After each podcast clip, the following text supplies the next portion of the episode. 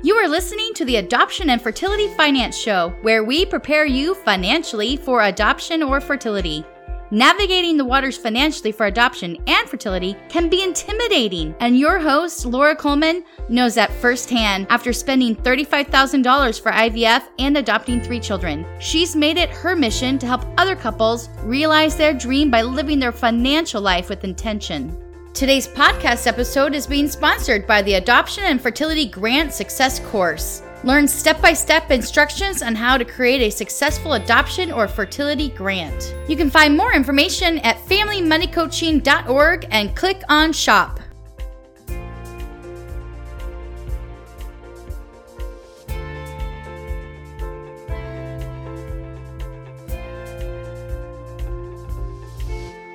Hope all of you are having a fabulous holiday season. Today's episode is a repost. I was interviewed on Sheepdog Financial with Scott Vance. It is dedicated to our service members and all of the issues that surround them.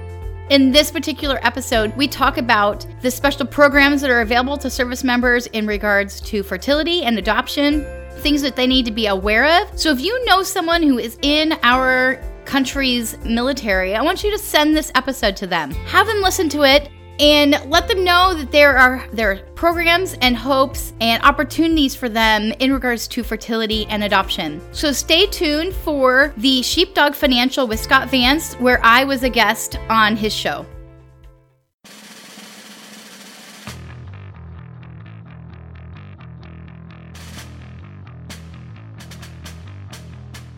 Welcome to Sheepdog Financial. You will get answers to your financial questions. Learn to plan for your financial future and have the type of life that people dream of. Brought to you by Trish Lee Financial Advising, a fiduciary financial advisor practice focused on military members and their finances. Your host of Sheepdog Financial is Scott Vance. Today on Sheepdog Financial, we have Laura Coleman. Laura is an adoption and fertility expert. Her passion to assist couples in navigating this tough road was born out of personal experience. Listen in as she gives advice as to how to take advantage of the tax breaks and grants associated with adoption and fertility. And make sure to listen in later on as she discusses the role that personal finance has to play in the adoption and fertility process. Laura, welcome to the show. Thank you so much for having me. So we're going to talk a little bit about adoption and fertility. So how'd you get into this topic? I got married about eight and a half years ago. Always wanted to be a mom. And my husband and I got married later. I was 34, he was 40. So when I got married, I was like, okay, listen, honey, I want to have kids right away. And he's like, totally fine. I was like, I want to have three kids before I'm 40 and and then we're good. I'm I'm good with three. He's like, okay, I'm cool with that too. So about six months into our marriage, not pregnant, went to the doctor, and the doctor's like, everything looks good. You know, everything looks fine. So it took me six months to persuade my husband to go into the doctor. Mm-hmm. And after a year, the doctor's like, okay, you guys have male infertility, which one in eight couples have fertility issues, and 50% of them are a male factor infertility. We Oh, it's even. That's not very often that it's I know. between the two. so it was it was really difficult on us to all of a sudden go, oh my gosh. So I, we sat down with a fertility doctor, and he's like, "Okay, listen, it's going to be seventeen thousand five hundred dollars to do IVF." And at the time, about a, um, a month after we found this, my husband lost his job, and so okay. like I was so depressed and thinking, I'm never going to have children or this is going to be impossible. And so we both ended up getting jobs because I had moved from another state to Tennessee and when we got married. And so started, we both started working and I opened up a savings account that I called baby and started putting money in there. And then once it got to a certain amount, I started funneling money into our health savings account. And we did three IVF attempts and they were unsuccessful. Ooh. And then about that time, a friend of ours has a granddaughter and we started, she started living with us. She was 14 months old at the time. And about two and a half months later, we had a conversation of like, hey, she's been living with us for two and a half months. We would love to adopt her. If you want to continue to be grandparents, we would love to welcome you as an additional set of people in our lives and Right. we'll be parents, you'll be grandparents. And so they agreed upon that. And so we adopted her. And then we did two more uh, um, IVF attempts and got pregnant on the fifth time. We were super, super excited, told everybody and their dog. And at nine weeks, I had a miscarriage. And it was determined that I have something called lupus anticoagulant, which only exhibits itself during pregnancy. Supposedly it's genetic, even though I have uh, five siblings, three sisters, and one has eight children. One has four, and the other one has two. And so, you know, Wow. none of them had ever experienced miscarriages. So it was never on my mind nor our doctor's mind that I could possibly have this blood clotting disorder. So that was $35,000 down the tube. And then we had started foster care classes um, because we were hoping to be able to adopt our daughter's sister, but that did not happen. Um, was not meant to be. Mhm. And DCS called us three months after the miscarriage, and they're like, "Hey, there was this baby that was born this morning. He has a 22 month old brother. Would you like to have them?" The 22 month old's been in foster care for eight months, and they're on the adoption track. And we're like, "Yes." So we picked up the youngest when he was two days old from the hospital. And when 15 months later, we finalized their adoption, which, by the way, was five days before my 40th birthday. So we Nice now. I know, I was like, we, I, we had a huge celebration for my 40th birthday and Very cool. slash adoption party. So my wish of becoming a mom and having three kids before I was 40 happens, but not in the way that I had really anticipated. Mhm. I'm a very social person. I talk to people. And when I first found out I had fertility, I was kind of closed minded about it. I was very tight because I was really a little embarrassed. Then I realized that I was becoming depressed about it. And the more I talked about it, the more I realized that this was my mission in life to tell people about adoption and fertility and that it's there's nothing to be embarrassed about.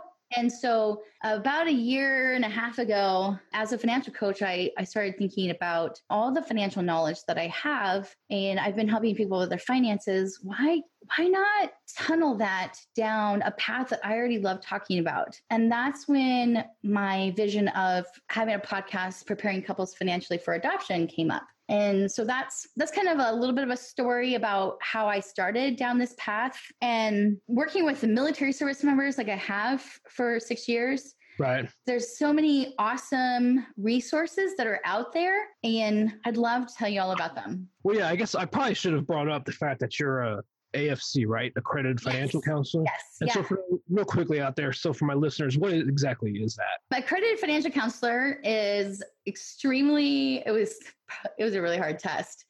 Mhm. Probably almost as hard as the Series 63, which I took like 20 years ago. but but um it's so it's an accreditation i get to put little initials after my name and every year i have to do 15 hours of continuing education and there's a governing body so we have you know integrity that we have to live up to and the governing body is afcpe you know yeah you don't need to have initials after your name to be a financial coach but for me i felt that that was really important that would give me uh, some professionalism and knowledge and show people like hey i do understand and know about money Just gives you some almost like rank. right exactly i'm not a private anymore Right.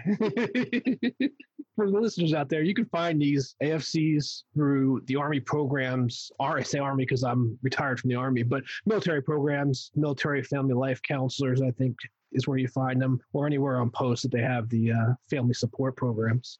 And they have a, a military spouse program. So if there's a military spouse that is interested in becoming an accredited financial counselor afcpe has mil spouse programs to help pay for it. You know that's really nice. I just wanted to point that out real quick before we got too far down the road because uh, I don't think I've ever talked about AFC counselors in any of my podcasts so far. So you gave me that opportunity there. So going back to the story, you had adopted three children, and Yep. then as you started your podcast, and you, you've got a coaching business focusing on adoptions, fertility, getting ready, finances ready for life. Why don't you give us a quick overview of adoption and fertility? So where we are as far as law, anything coming up on the horizon. I know foreign adoption, my experience, I spent some time in Kathmandu, Nepal, working at the embassy, and there were a lot of issues with the foreign adoption going on. And Yeah. some process and stuff there? So, if you are looking to do an international adoption, you need to choose an agency that is Hague accredited. And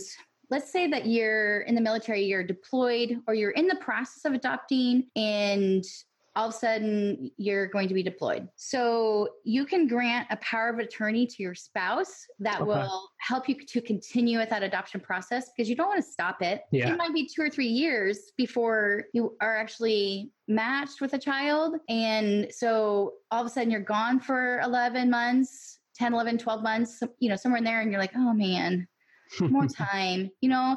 And so, you know, you don't need to stop the the clock. You can say, okay, I'm going to give power of attorney over to my spouse. We can continue with this. Okay. And you really need to have a power of attorney anyway when you're deployed, but if especially if you are going through adoption. And then you can now after an adoption is actually finalized, if you receive orders that you are going to be deployed, you can actually defer your deployment by four months. And that's after an adoption is actually finalized. So, and then if you are living foreign and you can adopt domestically and internationally, but you need to make sure that you obtain visas and passports for the child. Okay. So that's really important to make sure you have that. Okay. So, like if you were living in, I don't know, Germany and you adopted a child in the US, you'd have to get a visa to bring them into Germany. Is that? Yeah, kind of- I mean, you got to make sure you you you can bring a U.S. child into Germany. I mean, you know, just there's yeah. a thing called um, an ICPC, which when you're living in the states, the other state has to give permission for you to travel legally across the state lines with that child. Okay. And what, what does ICPC stand for?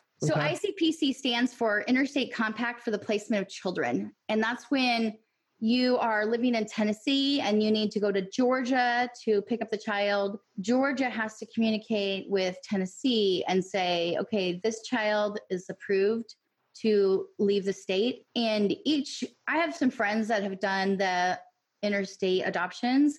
Right. And it can be anywhere from 10 days to three weeks to a month.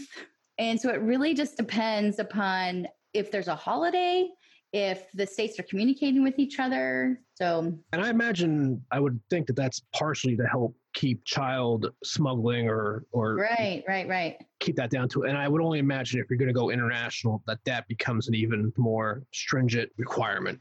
Right now, um, one of the things that like I do with clients is helping them with the financial aspect of things. So when you go do an ICPC, like have you budgeted money to go and do that, you're going to be staying in a state and you are going to have to pay for hotel or Airbnb. Um, you need travel that to that place is airfare, renting a car. You're going to need to pay for food. Like, do you have a travel budget in place? So I created this adoption financial planner, and the in each of the tabs, like there's an adoption budget and a travel budget and like what you need to be, make sure that you're setting aside money for specifically. And, you know, making sure that you have all your contact information in the same place and making sure that you're estimating how much money you think this is going to cost. And with the military, like one of the things that I was always so surprised is that I would ask service members like, Hey, did you use a military discount? They're like, Oh no, no, I'm, I'm good. Yeah. Like, why are you not using these discounts? Like, there are some really amazing things. Like, uh, some there's some different, um, like there's a AF Vacation Club, Military.com discounts, USAA travel deals, uh, United Military Travel. Those are just a couple of places. I know I'm sure you know of some more places that people can go for travel discounts. Yep. So, like paying for your hotel and why are you not asking for those military discounts? So if you're already active duty or a reservist, like are you showing your military ID so you can receive those discounts? And especially when you're you're you're flying and you're staying somewhere for like three weeks, like those discounts. So you talked a little bit about money too, and not knowing much about adoption. I've heard about adoption agencies. Is yeah. that a recommended way that you would say to do it? I my understanding of it is you pay somebody to help you adopt a child as opposed to going through the I guess the state channels. Right. Does that make sense or is that help? Yeah. So our daughter was considered a private adoption and we paid for an attorney and for a home study. Those were the fees and, and of course the court costs, the you know filing fees and stuff, which were extremely minimal. So mm-hmm. her her adoption only cost us twenty seven hundred dollars. Okay.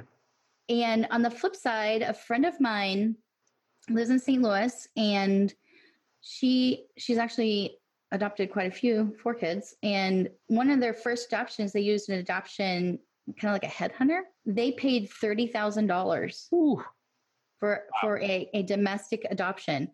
And um, a lot of those were fee- for the fact that there was an attorney in the state the child was, was residing in, mm-hmm. and then the attorney in the state that they were residing in. So that it was kind of like a double double whammy there. Right. And then they had to pay for um, birth mother expenses, which oh, goes yeah. to the adoption agency, and then they paid for the actual consultant. So there's ways to go away uh, around with it having to be so expensive. And then our boys, because it was through foster care, DCS actually paid our attorneys. We we chose the same attorney that we had for our first adoption, mm-hmm. and and DCS paid her, and so that was really nice that it didn't cost us any money to to finalize those two adoptions. Yeah. So, and one of the myths I hear a lot of people say is like, "Oh, I'm in the military, I can't foster," and that's a falsehood. Okay. Um, you can be in the military and foster. So let, let's say that you PCS to an area and you know, okay, I'm going to be here for three years you can start the foster care classes in the state that you're in and become licensed to foster. And one of the risks that you could happen is if you PCS to somewhere else, let's say that you go to Germany and that child cannot leave the state because you they're not the adoption is not finalized or they're still in foster care there's no no uh, TPR termination of parental rights so then you that child would then have to go to another foster family but can adopt. And there's a there's a quite a few couples that I've met that have fostered, and some have had some good experiences, some not so good experiences. Um, right. We mm-hmm. had a great experience with foster care, and it just really depends upon you know sometimes people um, are going through an experience and they think like this is it this is this is this is the door i'm supposed to be knocking on mm-hmm. and really it was just supposed to be a learning experience. so, talked about military. Being a military, you're not near, generally not near your family, your extended family. You're kind of constantly moving. Does that yeah. weigh negatively when adoption yeah. people make their choice? No. I mean, people move all the time, clear across the country for jobs. Okay. Mm-hmm. And really, you know, the thing I would say to that is create your own network it's not easy being parents without a network you know like especially if you're if you're working and it's like okay like i, I need some help i need mm-hmm. someone who i can rely on okay well who's your network who's your tribe who can you find that can be the grandparents you know mm-hmm. i have i have a friend she has four kids um, here in tennessee and she's originally from nebraska and she has adopted some of the older people in our community. And I see on Facebook all the time, like, oh, so and so went with her granddaughter or with her her daughter for Grandparents' Day, and mm-hmm. so it's creating that community, even though they're not blood, right? And and I think that's really um, important. Um, is creating that network of people for you. But yeah, it's it's people move all the time. You know, mm-hmm. I mean, I'm I'm originally from Illinois.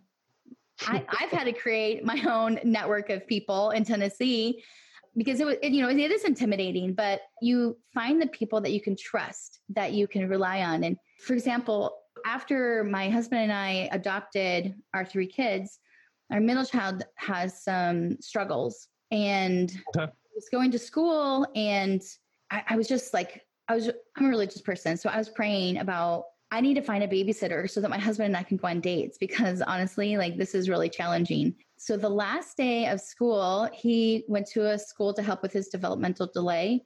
Mm-hmm. And his preschool teacher's like, Hey, I know this is kind of weird, but I just thought I would just tell you that I'd be interested in babysit for your kids if you ever need a babysitter. and I just wanted to like reach over and give her a huge hug. Number one, she understood his special needs. Right he understood how to handle him and and what he was going through and so i was like you're hired I, oh my gosh you have no mm-hmm. idea and she is a mary poppins she comes with a bag full of like amazing activities and and sand, kinesthetic sand and painting and coloring. And they go on little nature walks and they find like bugs. Nice. And, and she's like such an amazing babysitter. My husband and I are like, oh my gosh, we love Mary Poppins. so, so I, you know, was searching, actually searching for that group of people to help me be sane. Number one, to develop that relationship with my spouse and keep that marriage alive and and I found her and I would never have asked my my son's teacher to to watch my children I and it would never have occurred to me. Yeah.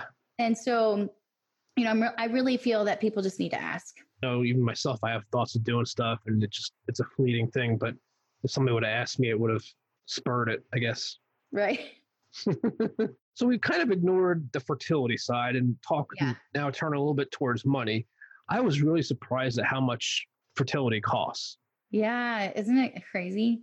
Yeah. And you know, you could do IUIs, which are less invasive, doesn't cost you know maybe under a thousand dollars. Mhm. But you know, what if it costs you seven times to do IUI before you're successful?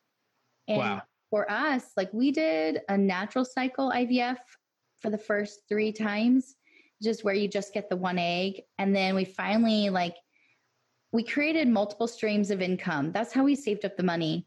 And through so through those multiple streams of income, like I had a rental house, my husband had interest in a business. Mhm. Um, we both were working full time jobs, and then we sold some things, and that's how we funded our IVF. And so we finally saved up enough for the the full IVF cycle. Now looking back on it, time is what like caused me to do the, the natural cycle and Mhm. money because like I have a hard time spending money. yeah. And so if I had just said, okay, listen, I'm, I'm going to just do the full cycle, just save up the money. Like, yeah, it's going to take us a year and a half to do it, but just save up the money. hmm I would have done that. And then I also would have done a frozen transfer instead of a fresh transfer because it wasn't until we actually did a frozen transfer that got that I got pregnant because your your body has so much drugs in it. You're you're really miserable. And and so I that's what I would do It's just have saved up for the full blown IVF, hmm gotten the eggs, got them fertilized, froze them, and then maybe two months later, after my, my body is recuperated, then actually do the frozen transfer. That's what the that I would do. Hindsight, but hindsight's the best sight, you know. Oh yeah, yeah. With fertility treatments, is there any breaks as far as taxes or anything like that that goes along with it? Grants or anything like that? Yes, yes. So I have a list of grants. I have 80 adoption grants and 20 fertility grants. And there is specific military grants um, that can help you with uh, IVF and and adoption. If you are a service member, there's this program called Compassionate Care Program, and eligible active veteran or retired U.S. military can receive a minimum of 25% off, and you can get up to 50 to 75% off. When my husband and I did the full cycle IVF, we d- used the Compassionate Care Program, and we received 50% off, and that was a huge blessing because the medication for that full cycle is five grand. Wow.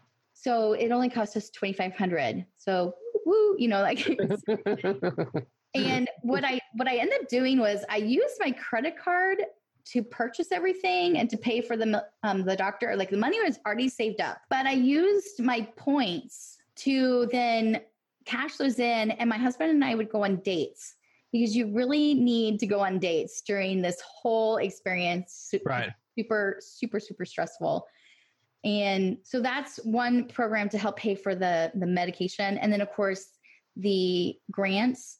I'll give you the link for the adoption grants and the fertility grants Okay. apply for and it's, a, it's just a free download that i have and then there's you know some military service members i don't know how to pronounce it but it's it's margarelli uh, fertility in colorado and they'll actually pay for your sperm freezing. It's a free freezing of your sperm for active duty service members Okay. So that's um, was kind of uh, one super nice blessing for people. Mm-hmm. I already talked a little bit about the adoption reimbursement. One of the things that I did is I kept track of every time I traveled down to the fertility doctor, I kept mm-hmm. the mileage. Yes. And then every time anything that had to do with fertility, like the sperm freezing, the egg transfer, or the egg um, freezing, because we um, froze some eggs for the next time right. The medical doctor the medication all of that. I kept track of all of that. And then when i went to file my taxes we we, we had you know two cycles for ivf within that year period of time. And if you at, well, at the time it was seven and a half percent of your for medical needs. And so i was able to claim yep. that on my taxes. Oh wow. Yeah, that's like one of the first people i've ever really heard able yeah. that deduction so that's what I did. And then I also utilized the health savings account, which if you yes. are on TRICARE, you're not eligible for a health savings account. Yes. You could look at um, possibly a, a, flexible spending account, but you got to make sure you're, you know, paying that off, you know, assuming not paying it off, but utilizing it mm-hmm. in the year that you have it. So that's just a little caution there to think about. Well, yeah. So talking a little bit about, so what kind of questions would you look for to ask your CPA or tax preparer as you're getting into tax season if you're in the middle of an adoption or considering adoption? Yeah. So I did a podcast interview with our CPA and he d- did 20 tax questions. He answered 20 tax questions to ask your CPA. Okay. And one of the things that I he had suggested for us to do was we had a traditional IRA and right. so you you can claim the adoption tax credit and it's it is uh, non-refundable. So whereas a child tax credit is refundable. And so if you have a special needs adoption so we did we had no expenses for our boys but we got to claim $26000 and that was because it was a special needs adoption. And so what we did was we've rolled over our traditional IRA into our Roth IRA and went ahead and took the tax hit. Yep. the adoption tax credit wiped out that amount of money. That's good. And then we still got a tax return because of the child tax credit is refundable. So we got that yeah. money. So yeah. that was just one of the things. Um, and then keeping track of the money that, so in regards to either adoption or fertility, it's just keeping track of everything. Yes. If you travel somewhere, if you spend money on food, if you spend money on the hotel, any money that is associated with the adoption, keep track of it so that you can claim it on your taxes. And your accountant, I, I, highly recommend using an accountant when you're going through the adoption process and right. afterwards, because yeah, it's great to file a 1040 easy, but you know, mm-hmm. you, you, know, it's easy, right? But yeah. once you add that added layer of yeah claiming and uh, understanding what you can claim and and the income exclusions that are associated with your adoption tax credit what's categorized as special needs yep is this particular can i use it in this year how long how many years can i use this adoption tax credit. So you can push it forward up to five uh, five yep. years. And um, that's like a Jedi mind trick right there is using the refundable versus non-refundable and then transferring money to a Roth to take advantage of all the refundable or excuse me, non-refundable plus the refundable, which I know I'm probably speaking Greek to most people, but right. that takes that's like juggling I don't know, 12 knives. That, that would, I mean, just missing one little thing would put you were in a situation where you would lose potentially a lot of money. Right. And the other thing I recommend is doing a year end tax review and some tax planning because you it, like let's say it's like October, November of the year, your adoption is finalized. This is the year you finally get to claim everything. And you're looking at it and you're like, okay, will we be actually be able to claim that adoption tax credit? Like, let's do some planning here over the next couple months so that if we need to move money somewhere so we can take advantage of that um, how are we going to do that do we need to make sure we're, we're setting aside money somewhere else so it's just you know making sure that you are utilizing every aspect of your taxes to claim it so i, I definitely recommend having that year-end tax planning like october november december somewhere in there mm-hmm. and and then just a couple of questions you um, asked. And so, for example, can I claim the child before the adoption is finalized? So, if the baby is born in September and you brought him home from the hospital, can you claim that child? And then, if you have a toddler and you adopt a toddler, can you claim them on your tax return? And the answer is yes for one and no for the other one. It depends actually upon what time of the year that child came to you. So if you adopt a toddler in April and that child has lived with you for six months, yes, you can claim that child on your tax return because they came to you in April and they are living with you for the remaining like nine months. Mm-hmm. But if that child came to you in September, then you can't claim them. Yes. Even though you're adopting them. Mm-hmm. Um, and then talking about, you know, adopting from foster care, if there's no adoption expenses, are you eligible for the adoption tax credit? And can you claim a child that is in foster care on your tax return? And I do, I have a preparing financially for adoption course that I've been building. It's supposed to launch November 1st.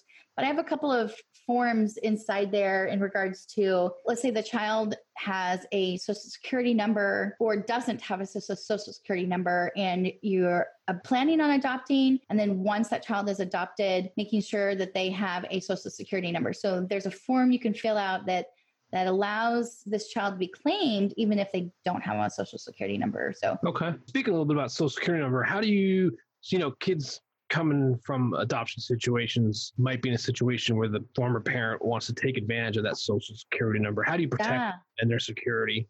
So the first thing I did, because of my background in financial coaching, I made sure that as soon as so you submit your adoption papers and you receive a new birth certificate with okay. the child's new name and your name's listed as parents. As soon as I got that, I went to the Social Security office to change not only their name, but also their social security number. Oh, you can do that. I didn't know you could change the social security number. Okay. Yes, yes, for a child under the age of 12. Okay. So, you know, going in there and I, you have to provide them your adoption tax papers and the new birth certificate Mm-hmm. and just check mark why you want to do it. Adoption, okay, yeah. you know, that's and so that, to me, I've met enough people in my lifetime who've had their identity stolen Mm-hmm. And I just didn't want to have my children experience that. Like, oh, I'm 19 years old and I have terrible credit because someone has run up a bunch of credit card debt. And gosh, I have some animosity towards my uh, first mom or first dad because stolen my identity. So, you know, that's, I didn't want them to have that experience. And I didn't know who had access to that. You know, there's caseworkers and there's court people and, yep. and, you know, there's former foster parents. And so there's so many people who have access to that. Uh, do I trust that everyone's going to be honest with that child? I don't know. Right. And so I didn't want to take that risk. And so I just changed their name and their social security number. Well, yeah, that's like I'd recommend to a lot of my clients that if they have children, that they potentially freeze their credit because we're seeing clients come through that they get to time to go to college or high school and they go to take a loan and realize that somebody's been working off their credit for years and now they're without even doing anything there, they'll be able to give them a loan for anything till they exactly freezing that credit will help prevent that. Now, one of the things loans, I want to talk a little bit about loans if you wouldn't mind. So I know it's super tempting to borrow money for adoption and fertility. Like, like I get it because you have this almost a sense of panic. Like, right. I'm never going to be able to have children. I'm 39 years old, and your t- your clock is ticking, and and um, so I I know that there is definitely a temptation to borrow money, but I would caution you from borrowing all of the money. Okay. You have to pay that money back.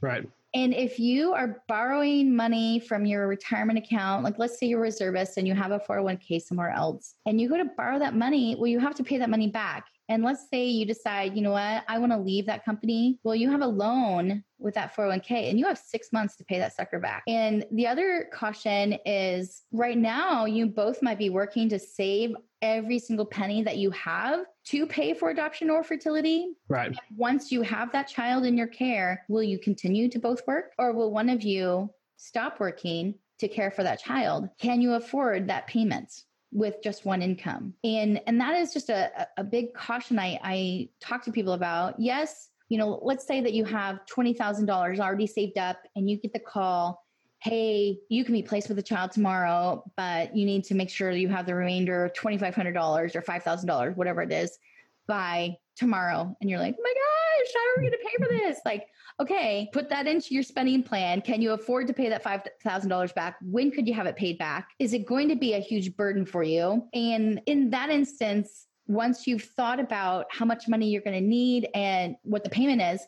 then yeah, you could borrow that. But I wouldn't borrow all 25,000 because it could be a, a huge financial burden to you and super stressful. You know, in regards to just saying this personally, if I had borrowed $35,000 to do fertility and then had the miscarriage like I did, and then I continued to make the payments on that 35,000, that would be so bitter mm-hmm. and I would resent it. And it would really cause some major contention in our marriage. I, I guarantee it would have, because every time you make that payment, you think about it. I could have been a mom. You have this sense of like anger towards that money. Right. And so that's another caution that I would say, hey, you know, don't, don't borrow all of that money. If you if you need it because you're running up against like, hey, you're gonna be placed tomorrow, or okay, we're ready now. Consider that. I guess is what I'm mm-hmm. trying. Caution, beware. Mama Laura's coming out.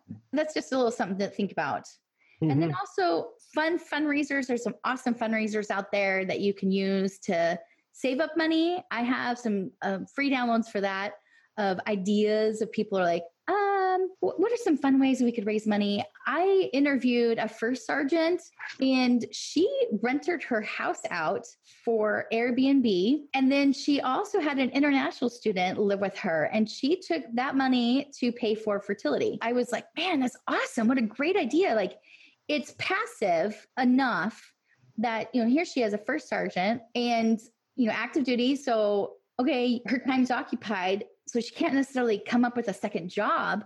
Right, right. Definitely utilize the assets that she has, which was her home. You could potentially almost make your home no cost to you if you rented enough. Right, right. I've heard of people doing that as well, renting out a half a home or whatever, and tenants pay the whole note and all the insurance. They just kind of live there for free with the tenants.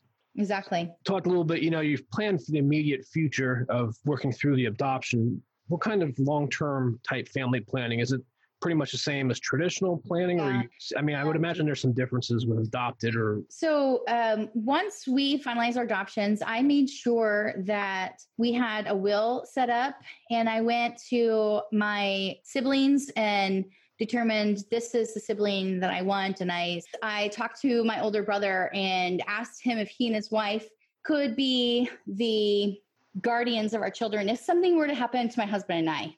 Right and make sure that that was put in the will.